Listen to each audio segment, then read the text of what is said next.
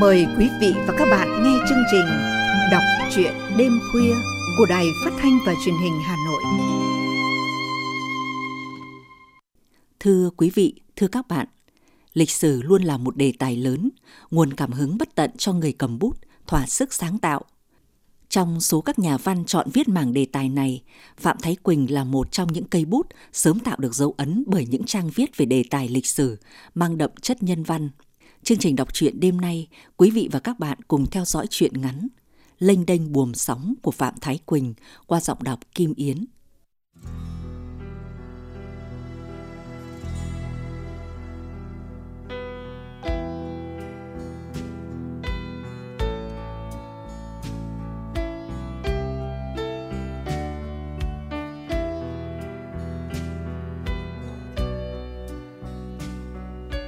Tháng 11 năm Tân Sửu 1301 Thượng Hoàng Nhân Tông nhà Trần Vân Du Chiêm Thành trở về. Sau mấy ngày nghỉ ngơi, Thượng Hoàng đã lại sức. Hoàng đế Anh Tông mời người dự buổi thiết triều. Thượng Hoàng Nhân Tông tới dự, người nói Thời chống thát đến nay, ta với Chiêm đã giao hảo. Nay về sau hai nước giữ lấy giao hảo. Cũng muốn Thái Bình, biên cương mạn Nam Yên, triều đình đỡ được một mối lo ta chỉ còn phải lo mạn Bắc. Thượng Hoàng còn nói nhiều chuyện, nhưng có một chuyện rất hệ trọng, Thượng Hoàng lại giấu kín trong lòng. Ngay cả với Hoàng đế Anh Tông, người cũng không hé răng. Con gái người là công chúa Huyền Trân, em Hoàng đế Anh Tông, năm ấy 12 tuổi. Nàng thông minh xinh đẹp lắm, nhiều vương tôn quyền quý để mắt đến Huyền Trân từ năm nàng mới 7-8 tuổi. Không ít công tử, dòng châm anh thế phiệt đã nhờ quan đầu triều ngỏ ý cầu hôn. Thượng Hoàng Nhân Tông chưa gật đầu với ai cả, nhưng quần thần đâu có biết.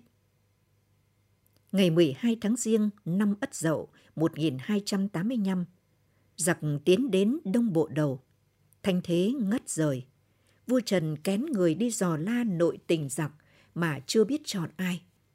Giữa lúc đó, Khắc Trung bước tới trước vua quỳ xuống tâu rằng Thưa Hoàng thượng, hạ thần dù bất tài cũng xin được đi. Vua Trần mừng lắm, nhưng còn chút phân vân, sợ rằng Khắc Trung không đương nổi việc lớn. Người bèn hỏi Khắc Trung một số điều. Không ít người lo cho Khắc Trung về những điều nhà vua nêu ra rất khó. Thế mà Đỗ Khắc Trung đối đáp như nước chảy mây trôi. Nhà vua bèn hỏi mưu kế, Khắc Trung tâu. Xin Hoàng thượng cho hạ thần một điệp văn vờ giảng hòa. Vào được quân doanh giặc, hạ thần tùy cơ ứng biến. Thế còn mạng ngươi? Nhà vua hỏi. Khắc Trung đáp. Tâu Hoàng thượng, hạ thần biết lo cho hạ thần. Thế nào hạ thần cũng quay về. Vua Trần mừng lắm nói. Ngờ đâu trong đám ngựa xe kéo muối lại có ngựa kỳ, ngựa hí như thế.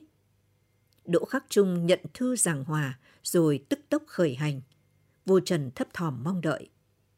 Trước khi tiến đến Đông Bộ Đầu, thuộc hạ của Ô Mã Nhi bắt được một số quân Nam. Cánh tay người nào cũng thích hai chữ sát thát. Ô Mã Nhi tức lắm. Thấy Đỗ Khắc Trung ung dung tiến vào quân doanh trao thư giảng hòa. Ô Mã Nhi chừng mắt hỏi. Quốc vương ngươi vô lễ. Sai người thích chữ sát thát, khinh nhờn thiên binh, lỗi ấy to lắm.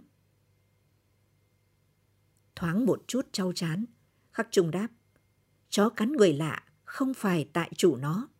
Về lòng trung phẫn mà họ tự thích đó thôi, quốc vương tôi không biết. Ô Mã Nhi Hạch Thấy quân thiên triều sang, vua Trần không tới hội kiến mà lại giàn quân chống lại. Đỗ Khắc Trung hỏi kháy ô Mã Nhi. Hiền tướng có biết chuyện Hàn Tín thu phục nước Yên không? Ô Mã Nhi suy nghĩ rồi dịu giọng. Quân Thiên Triều chỉ mượn đường nước Nam sang đánh chiêm chứ không có ý gì khác. Một đốm sáng lóe lên trong đầu, Khắc Trung đáp. Thật là tiếc. Hiền tướng thật bụng mà quốc vương tôi lại hiểu nhầm làm mất tình hỏa hiếu. Tôi về sẽ tâu với quốc vương tôi để chuộc lỗi quốc vương tôi sẽ mở rộng đường cho thiên binh đi qua. Ô Mã Nhi mở cờ trong bụng nên biệt đãi khắc trung. Lợi dụng thời cơ, khắc trung khéo léo gợi chuyện như là vu vơ không liên quan đến việc quân. Ô Mã Nhi đã bị mắc lừa thản nhiên trả lời. Thế là khắc trung nắm được ý đồ đại cuộc của giặc nguyên. Thấy cần phải lui, ở lâu sẽ bại lộ. Đỗ khắc trung bèn cáo lui, giả vờ hạ mình. Khắc trung nói, chúng tôi chỉ là kẻ thấp hèn, hiểu biết nông cạn, được hầu chuyện hiền tướng, kẻ nông cạn này tưởng gặp mặt trời. Ô Mã Nhi vui khôn xiết, tiễn khắc trung mà lòng biện diện. Khắc trung đi khuất rồi, ô Mã Nhi còn đứng trông theo. Trở vào quân doanh, sắc diện ô Mã Nhi vẫn còn lộ vẻ mừng vui. Lúc ấy, tổng quản giặc nguyên là Trương Hiển mới hỏi. Sao nguyên soái lại thả khắc trung? Với vẻ mặt vênh vang, ô Mã Nhi đáp. Khắc trung đã mắc lừa, thì sao ta không thả? Trương Hiển rảnh giọt nói. Ngài không lấn át được khắc trung. Những điều ngài nói, khắc trung vặn lại được cả. Thế thì không thể nói là khắc trung lừa ta. Tôi hỏi ngài, khắc trung không phải là vua Trần, mà dám nói, dăm ba ngày nữa, quốc vương tôi mở rộng lối cho hiền tướng Trinh Nam. Ngài nghĩ gì về những lời ấy? Ô Mã Nhi lặng đi suy xét. Trương Hiển nói tuẹt ra. Chẳng qua khắc trung đã biết bụng dạ ngài, bèn nói khéo để thoát thân. Sao lúc ấy ông không nói với ta? Ngài chẳng đã dặn trước, tôi chỉ nghe không được nói. Vậy tôi mở miệng sao được? Rồi Trương Hiền buông một câu. Khắc Trung chỉ là tên quan nhép, mà đã như thế thì nuốt được nhà Trần đâu dễ. Ô Mã Nhi giận tím mặt cho quân tức tốc đuổi theo. Nhưng bóng ngựa Khắc Trung đã mất hút. Tháng 4 năm kỷ sửu 1289, trùng hưng năm thứ năm. Vua Trần định công dẹp giặc nguyên. Đỗ Khắc Trung được ban quốc tính thành Trần Khắc Trung và nhận chức đại hành khiển. Danh tiếng Trần Khắc Trung. Nức kinh thành đến trẻ con cũng biết tiếng Trần Khắc Trung. Thấm thoát, công chúa Huyền Trân đã 15 tuổi. Dung quang của công chúa ngời ngời như ngọc. Thi thư, công chúa cũng đã lầu lầu. Vậy mà các bậc vương tôn cầu hôn, thượng hoàng không nhận lời ai. Các vương công lấy làm lạ, không riêng gì triều Trần, các công chúa của những triều đại trước đều lên kiệu hoa từ năm 13-14 tuổi. Đằng này công chúa đã 15. Thế mà vua cha chưa kén ai làm phò mã, hay là cả kinh thành chưa có trang tuấn kiệt nào sánh được với công chúa của người. Còn với công chúa Huyền Trân, nàng cũng không băn khoăn về ngôi phò mã còn bỏ trống. Trong tâm thức nàng, hình mẫu ý trung nhân phải như là Phạm Thiếu Bá, phò Việt Vương hay là Trương Tử Phòng, phò Hán Cao Tổ. Triều Trần lúc ấy công chúa chỉ ngưỡng mộ một người, nhưng mà nàng chưa một lần gặp mặt. Công chúa huyền chân hồn nhiên như là đóa hoa hàm tiếu giữa vườn xuân. Dù ong bướm trờn vờn, nhưng mà hoa không nở. Công chúa có một sở thích là đi dạo các vườn cây ngoài kinh thành vào hai mùa xuân thu. Thượng Uyển dù có đẹp đến mấy cũng kém vẻ tự nhiên so với các khu vườn thôn dã. Nơi nàng hay du lãm là vườn mai làng Hoàng phía đông nam kinh thành. Mùa xuân năm Hưng Long thứ 12, tức là năm Giáp Thìn 1304, một ngày đẹp trời, công chúa Huyền Trân du chơi vườn mai làng Hoàng. Vườn mai làng Hoàng bát ngát, công chúa ngỡ mình lạc giữa rừng mai. Hương mai vắt trong, khiến lòng người thư thái. Ngàn ngàn ánh mai như là cánh bướm trắng rung rinh. Nắng xuân ửng, rừng mai nhuốm một sắc hồng kỳ ảo. Một tứ thơ vụt tới, công chúa khẽ đọc. Ngày mới vườn xuân nắng ửng, mai trắng bỗng hóa mai hồng. Công chúa đang lâng lâng cảm xúc, bỗng một con hoàng yến trúng tên rơi xuống bên nàng. Người hầu gái vội chạy tới, công chúa ngăn, để nó cho ta. Công chúa sẽ sàng, gỡ mũi tên ra khỏi con chim, thoát reo lên. Lạ không các em? Người nào đó tay cung rất giỏi. Mũi tên khâu hai cánh chim lại, nên con chim như không hề đau đớn.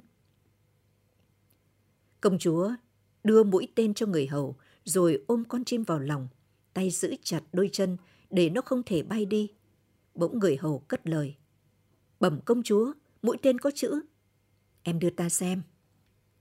Người hầu dâng mũi tên lên, công chúa xem qua rồi tự hỏi. Đỗ Trần là ai? Vừa lúc đó, có người bước tới, lên tiếng. Là ta. Người hầu trừng mắt. Ông không được thất lễ. Công chúa quay lại hỏi. Ông là Đỗ Trần. Đúng vậy. Chẳng hay tiểu thư không biết mỗ thật sao? Người hầu sẵn giọng. Ông không được thất thế. Công chúa của hoàng thượng đấy. Người đàn ông vội chắp tay. Thì ra công chúa huyền chân. Trung mỗ chỉ nghe danh, phúc đâu mà được thấy mặt. Công chúa định thần. Người đàn ông đứng trước mặt không còn trẻ, nhưng rất quắc thước, mắt sáng như sao. Công chúa lại hỏi. Đỗ Trần là họ tên ông? Thưa công chúa, Đỗ là họ, mà Trần cũng là họ. Sao Đỗ Trần đều là họ?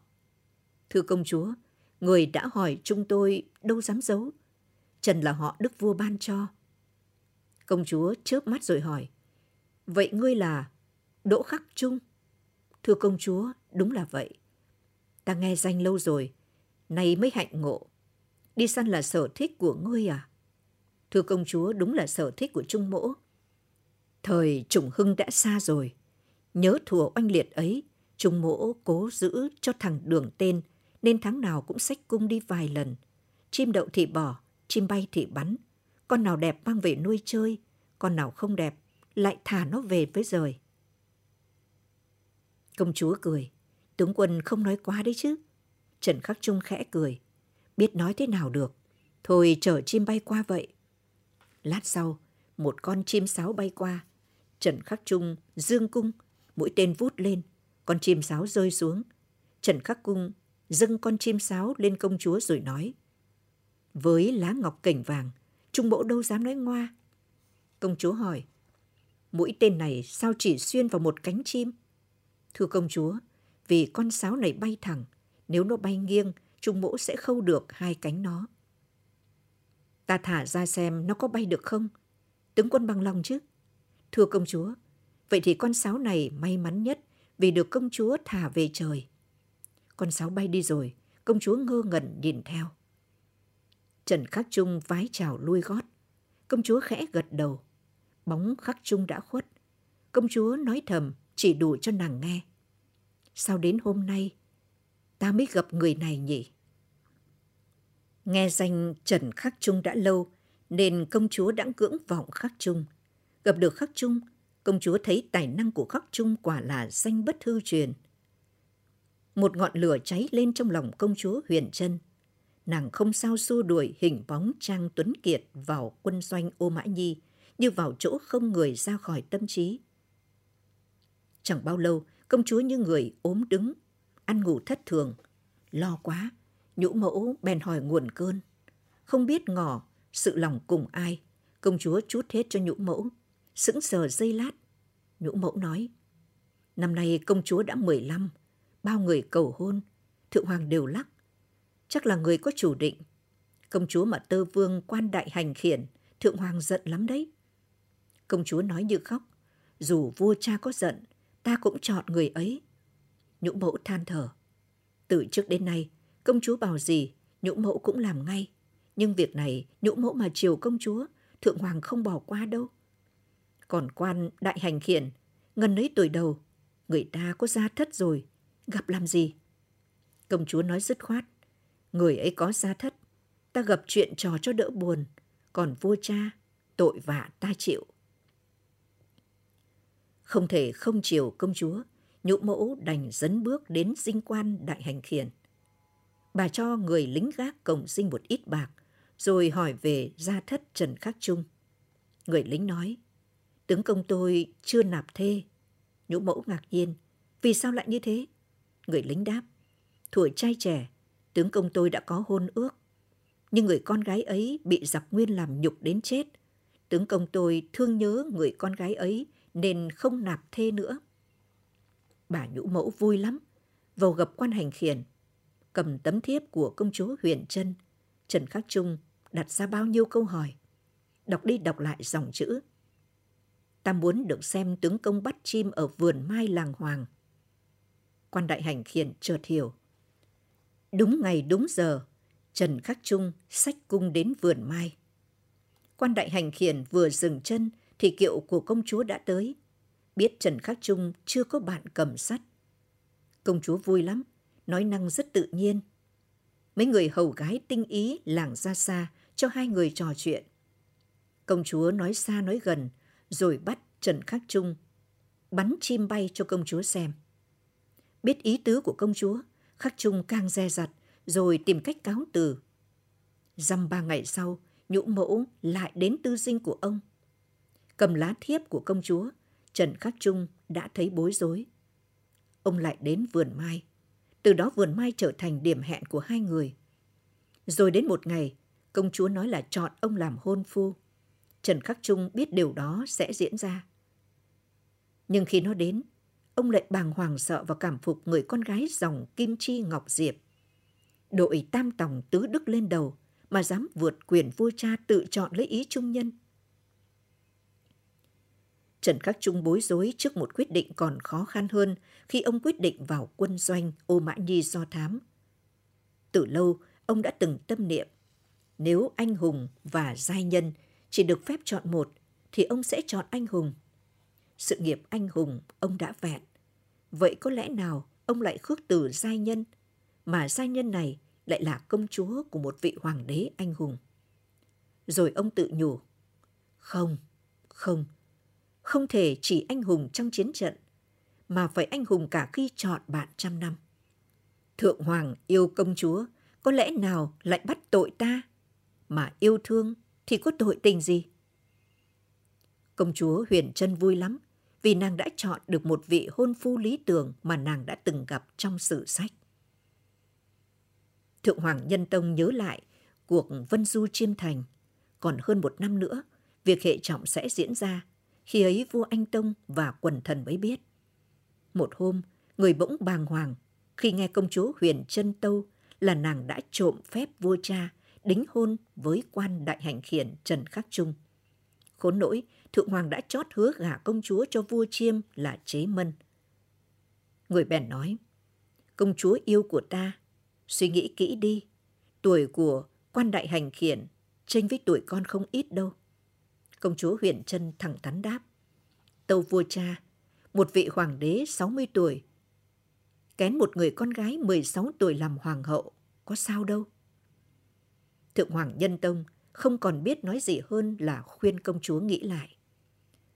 Mùa hè năm Bính Ngọ 1306, sứ thần Chiêm Thành tới Thăng Long dâng đất là châu Ô Châu Lý, cùng Trầm Hương và Vàng Ngọc làm xính lễ để đón công chúa Huyền chân về Chiêm Thành. Quần thần dân chúng sững sờ, kinh thành Thăng Long như có trận động đất. Công chúa Huyền chân và quan đại hành khiển Trần Khắc Trung ngỡ xét đánh ngang tai. Khi ấy công chúa Huyền chân mới biết, vua cha không kén ai làm phò mã, và người không trả lời công chúa một cách dứt khoát là vì vậy. Công chúa Huyền chân đau đớn không sao kể xiết. Vua cha thuyết phục thế nào cũng không được, người lo đến bạc cả đầu. Công chúa Huyền chân không về chiêm, thì một cuộc binh đao không thể không xảy ra. Nhưng là người thông tệ tuyệt vời, nên người đã tìm ra lối thoát. Dĩ độc trị độc. Người nói với quan nhập nội đại hành khiển, chức của Trần Khắc Trung thêm hai chữ nhập nội vào năm 1303. Vì bình yên của sông núi, quan nhập nội đại hành khiển, thấy phải làm việc gì thì làm đi. Trần Khắc Trung vái Thượng Hoàng nói, thần đã hiểu ý người rồi ạ. Trần Khắc Trung vái lạy Thượng Hoàng Nhân Tông rồi buồn bã ra về. Nhưng rồi khi phách anh hùng của ông trỗi dậy, quan nhập nội đại hành khiển bèn đến thăm công chúa. Là người thông minh, thấy Trần Khắc Trung đến, công chúa hỏi ngay. Tướng quân đến làm thuyết khách chứ gì? Đúng, ta rất yêu công chúa, nên xin được làm một kẻ tội đồ. Công chúa huyền chân khóc than thảm thiết rồi nói. Tướng quân về đi, thiếp chỉ còn một chết. Trần Khắc Trung trầm tĩnh. Vì ta, công chúa quyên sinh, ta cảm kích lắm và sẵn sàng đi theo công chúa. Nhưng sau cái chết của công chúa và của ta, một cuộc binh đao nổ ra, hàng vạn người đầu rơi máu chảy, thì sự chết của hai ta đáng ca ngợi hay là đáng nguyền rủa? Công chúa Huyền Trân gạt nước mắt hỏi. Tướng giỏi quân hùng thủa trùng hưng đâu cả, mà lại lấy thân con gái chắn sông bão biên thùy. Trần Khắc Trung cười. Tướng giỏi quân hùng đã chắc gì hơn nửa nụ cười giai nhân. Công chúa làm thinh. Trần Khắc Trung nói tiếp. Chế Mân là vị vua tuấn tú anh minh. Nàng làm hoàng hậu chế Mân không đến nỗi tuổi hẹn đâu. Công chúa cười mỉa mai. Hóa ra, ngôi vua nước chiêm hơn hẳn chức quan nhập nội đại hành khiển Đại Việt. Nhưng ta không chọn vua chiêm, tướng quân mới là người ta chọn. Trần Khắc Trung buồn rầu nói, thôi, nàng đừng nói những lời cắt lòng nữa. Cuộc đính ước ở vườn mai hôm ấy là định mệnh rồi. Ta sẽ chết ngay ở trước nàng để tỏ rõ lòng ta với nàng. Nhưng nàng không được chết. Nàng phải về Nam. Ngàn năm sau, đời vẫn nhớ nàng. Tháng 6 năm Bính Ngọ 1306, Hoàng đế Anh Tông vâng lệnh Thượng Hoàng Nhân Tông ban bố gả công chúa Hiền Trân cho vua Chiêm Thành là Chế Mân.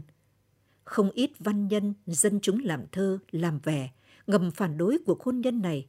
Người ta ví công chúa Huyền Trân về Nam như là vương chiêu quân nhà Hán Cống Hồ.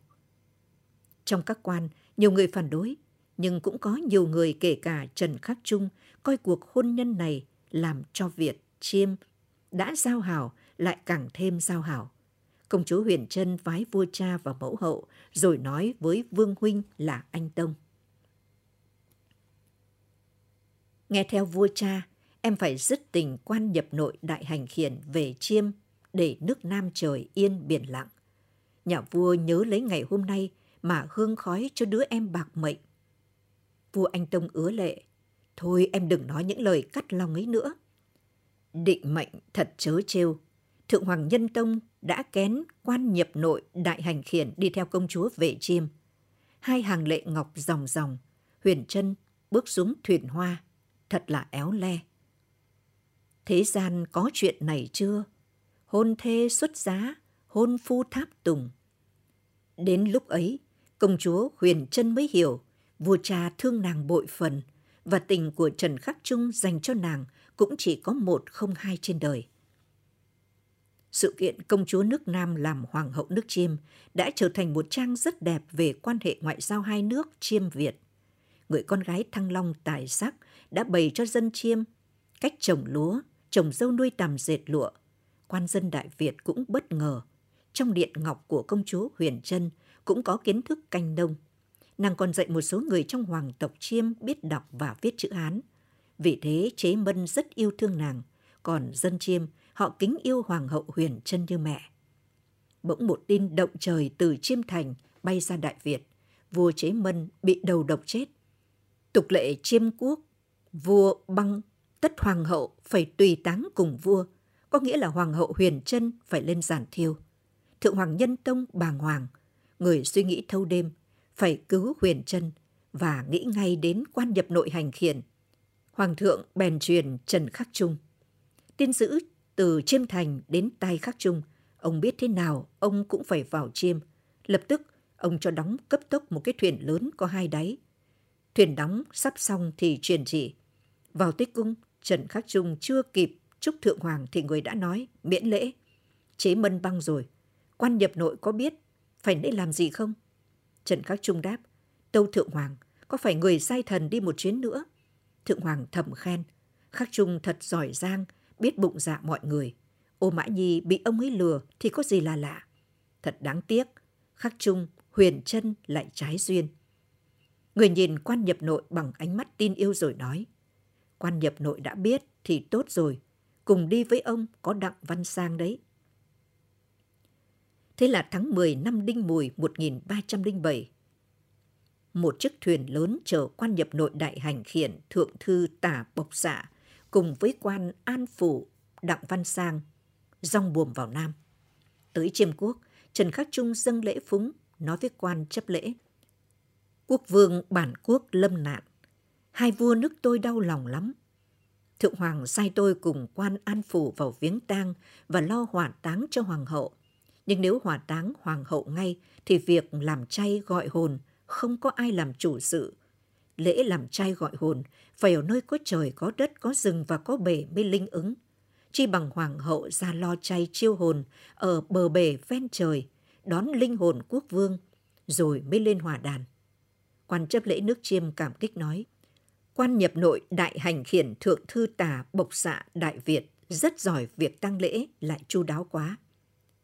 Nhận được tin báo ngày giờ và địa điểm hành lễ bên bờ bể. Tùy tướng tâm phúc của Trần Khắc Trung vào cuộc ngay. Gần trăm dũng sĩ ẩn náu ở tầng dưới của chiếc thuyền lớn hai đáy rời thuyền lên bờ. Họ giả trang thành dân trải lưới, quần áo rách dưới, lấm láp, dao sắc, giấu trong áo, đứng dọc bờ bể, nơi cuộc hành lễ diễn ra. Những chiếc thuyền nhỏ nhẹ, dài như con thoi đã đợi sẵn. Các chủ trèo khỏe và giỏi trèo, vờ mỏ cua bắt ngao quanh đó. Tại một hòn đảo nhỏ hoang vắng ngoài khơi xa, ba chiếc thuyền đủ sức chờ cả đoàn người của quan nhập nội đại hành khiển cũng đã sẵn sàng. Buồm được vá lại thật kỹ, dây buồm được thay mới, trục bánh lái được bôi thêm dầu lạc cho trơn tru. Người người bồn chồn chờ đợi. Nắng vừa dế, đoàn người cả chiêm lẫn Việt do quan chấp lễ chiêm thành dẫn đầu tháp tùng hoàng hậu huyền chân tới bãi bể. Trong lúc quan chấp lễ, mải đôn đốc thuộc hạ, dựng đàn, cắm cờ, Trần Khắc Trung và Tùy Tùng đã cướp công chúa nhảy xuống tuyển con thoi, lao tới hai chiếc thuyền lớn, đậu cách bờ chừng 20 dặm. Quan chấp lễ hô lính chiêm đuổi theo. Quan an phủ Đặng Văn Sang vừa nhảy được lên thuyền thì lính chiêm đuổi tới mép nước. Lính chiêm cướp thuyền đuổi theo. Các dũng sĩ giả trang thành dân trài đã chặn đứng lính chiêm lại. Hàng chục chiếc thuyền lại vun vút lao ra bể.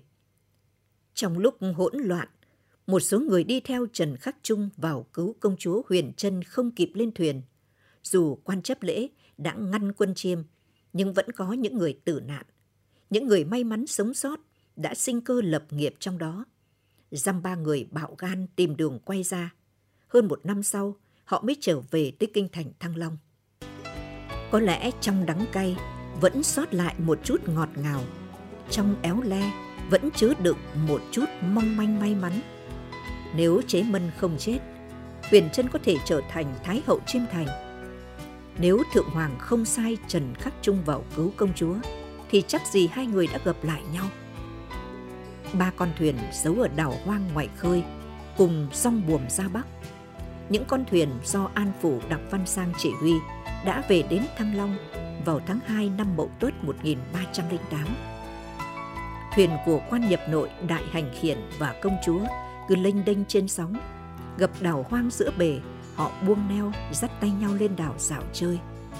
Một công thần đầu trần và một công chúa quyền quý, một anh hùng và một giai nhân đã sống với biển trời trăng gió, cỏ cây ngoài vòng luật lệ lễ giáo. Hết đảo này, họ sang đảo khác, rồi lại sang buồm. Con thuyền lênh đênh buồm sóng đi về đâu? Họ không lưu ý. Bao giờ thuyền về tới thăng long, họ không bận lòng.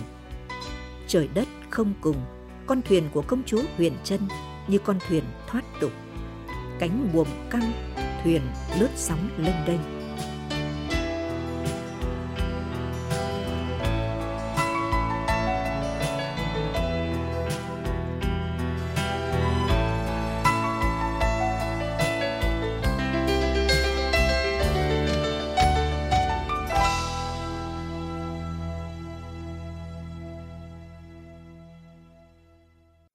Quý vị và các bạn vừa nghe chuyện ngắn Lênh đênh buồm sóng của nhà văn Phạm Thái Quỳnh qua giọng đọc Kim Yến. Chương trình đọc truyện hôm nay xin tạm dừng tại đây. Xin chào và hẹn gặp lại quý vị và các bạn trong chương trình đọc truyện đêm mai.